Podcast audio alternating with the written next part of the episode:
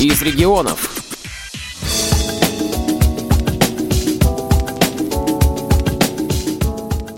Межрегиональный патриотический фестиваль «Две войны» посвящен истории двух войн – Первой мировой и Великой Отечественной. В программе и военные исторические реконструкции, и концерты на открытой сцене, и различные выставки, творческие мастерские. Организатор фестиваля – Воронежская региональная общественная организация «Наша история».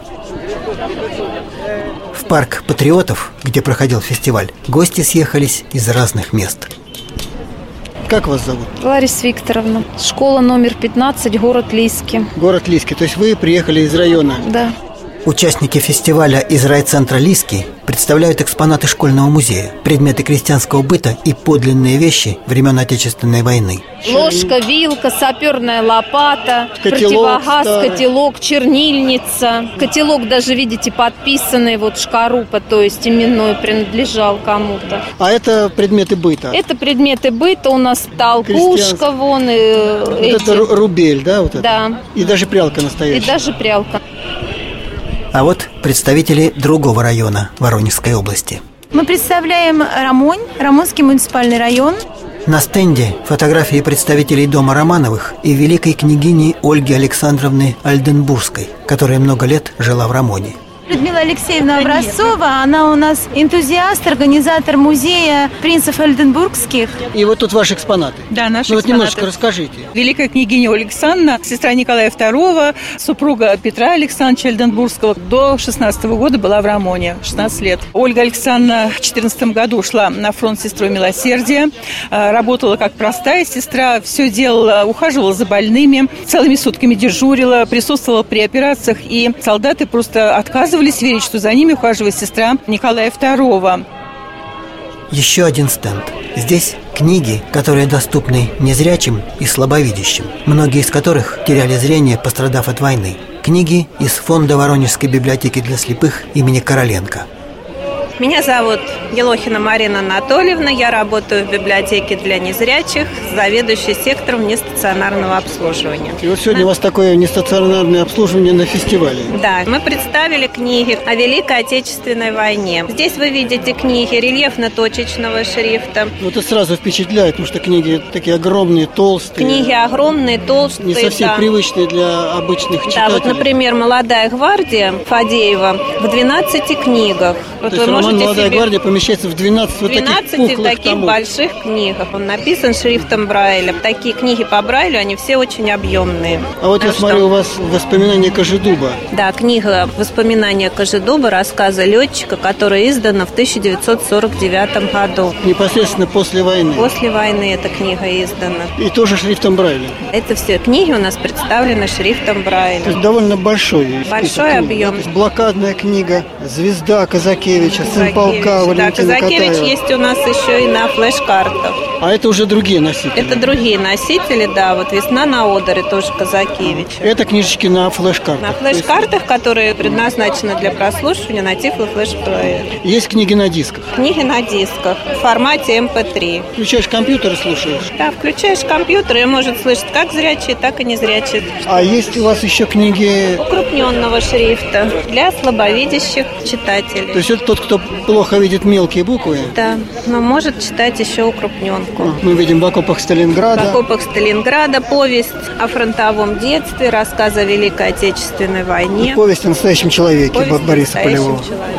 Наверное, после войны был некий бум таких книг, потому что было много людей, было очень много, зрение. Да, было много людей, которые потеряли зрение. В основном были, конечно, книги РТШ первое время. Рельефно-точечный Рельефно-точечный шрифт.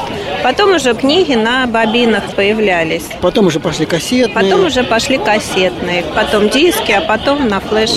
Но книги по Брайлю все равно не теряют своего значения. Ну, конечно потому что детей надо учить читать и писать, а ребенок, который не умеет читать и писать, он будет безграмотный. Для этого что надо? Учить детей шрифту Брайля. Как читать и писать по Брайлю с помощью рельефно-точечного шрифта. Этому посвящен специальный мастер-класс для всех желающих. Его проводит сотрудник библиотеки имени Короленко Наталья Запорожец.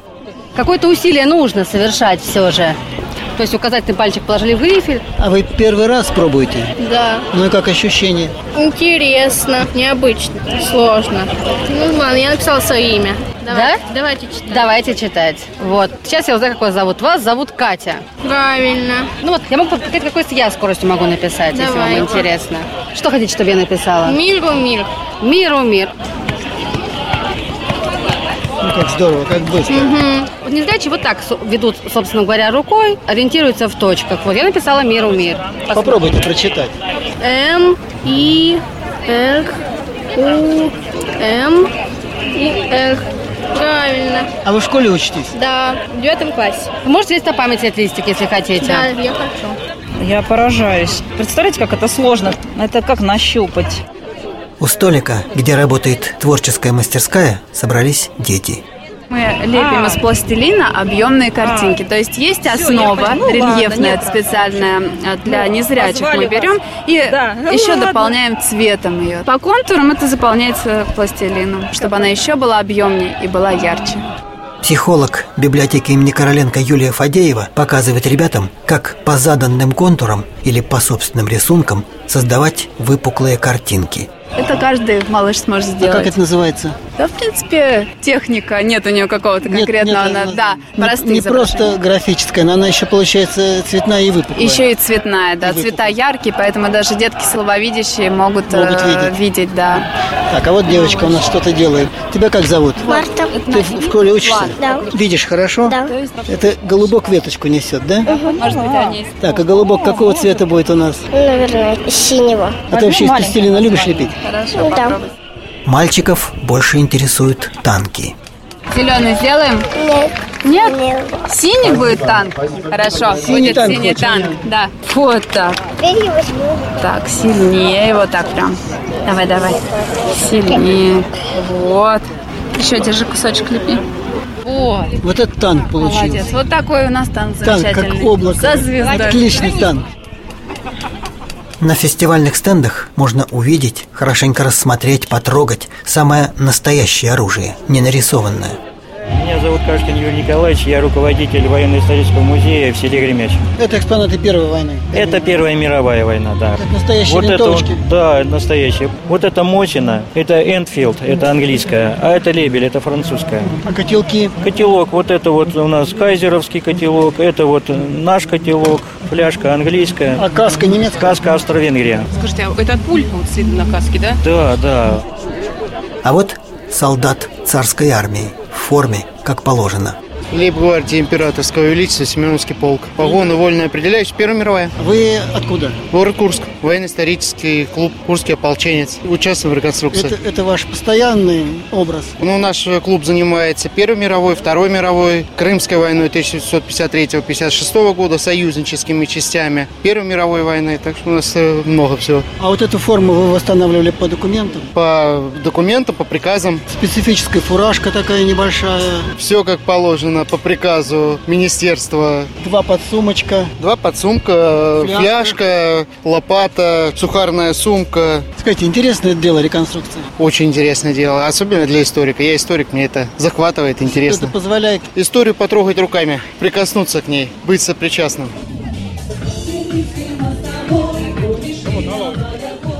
Удивительная атмосфера на фестивале. Можно увидеть беседующих между собой солдат Первой мировой и Великой Отечественной. Погоны и довоенные петлицы. Георгиевские кресты и советские ордена и медали. Конечно, много желающих сфотографироваться с бойцами. Поближе рассмотреть винтовки, автоматы, пулеметы. И отведать фронтовой каши. У полевой кухни девушки в военной форме.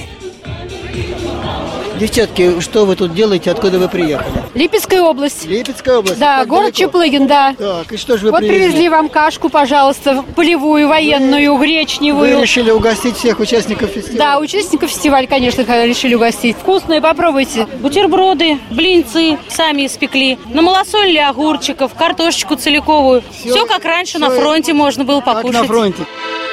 Ну, а где привал, там и баян. Это Василий Теркин. Да, да, да, про образ такой, да. Меня зовут Анатолий Ключников. Рядовой. Да, да. да. Ну, Но у вас, я смотрю, гвардейский значок. Ну да, Вы да. Вы уже гвардеец. Да. Ну а какие песни на привале поются? А на привале мы споем какие там темные ночи. Давай.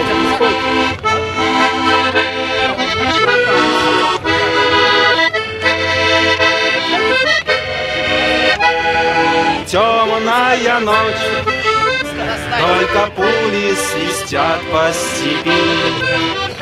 Только ветер гудит в проводах. Тускло звезды мерцают. В темную ночь Ты, любимая, знаю, не спишь. И у детской кроватки тайком слезу утираешь Помощь будет оказывать, лежи, лежи. У него пуля прошла на вылет. Но это, я так понял, госпиталь. Да, я сержант медицинской службы, полевая медсестра. Если могу оказать э, перевязку, какую-то первую помощь, значит, оказываю прямо не отходя от боевых действий. Меня зовут Калашникова Татьяна Николаевна. А вы откуда? Военно-исторический клуб Отечество, город Воронеж. Тут целый набор медицинских принадлежностей. Да, это оказание первой помощи. Вот так. И зажимы, и скальпели. Есть, да, есть. Есть и экспонаты, которые прошли войну. Такой есть очень интересный экспонат, как скальпель. Им с 41-го делали операции. Так что это такая реликвия. Маленький скальпель прошел войну. Да, да. Вот такая книжечка, вот оказание первой медицинской помощи. Это подлинник. Год издания. 41-й. А в детской творческой мастерской продолжается работа. На бумаге с помощью пластилина дети увлеченно создают новые шедевры под руководством Юлии Фадеевой. Барабан. Какого цвета барабан будешь делать? Зеленый, давай. Берешь пластилин и кусочек отлепляешь второй. Держи. Кусочек отлепляешь, налепляешь на барабан и размазываешь пальчиками. Пальчиком вот так надавливаешь и размазываешь. Давай пальчик ставь сюда. Так. И прям надавливай. Вот. Ну что, Юль, целая выставка получилась. Да, целая выставка, вот такие работы. Замечательные, замечательные, яркие картинки. Кто-то сам рисовал, кому-то по заготовленным уже материалам. Георгиевская ленточка, и Да, символы победы, и танк такой замечательный, и голуби мира. Все есть. Нас сфотографировали. Конечно, обязательно. Дорожка фронтовая, а не страшна нам бабешка любая, а помирать нам рановато, есть у нас еще дома дела. Сергей Сыноров для Воронежской областной специальной библиотеки для слепых имени Короленко.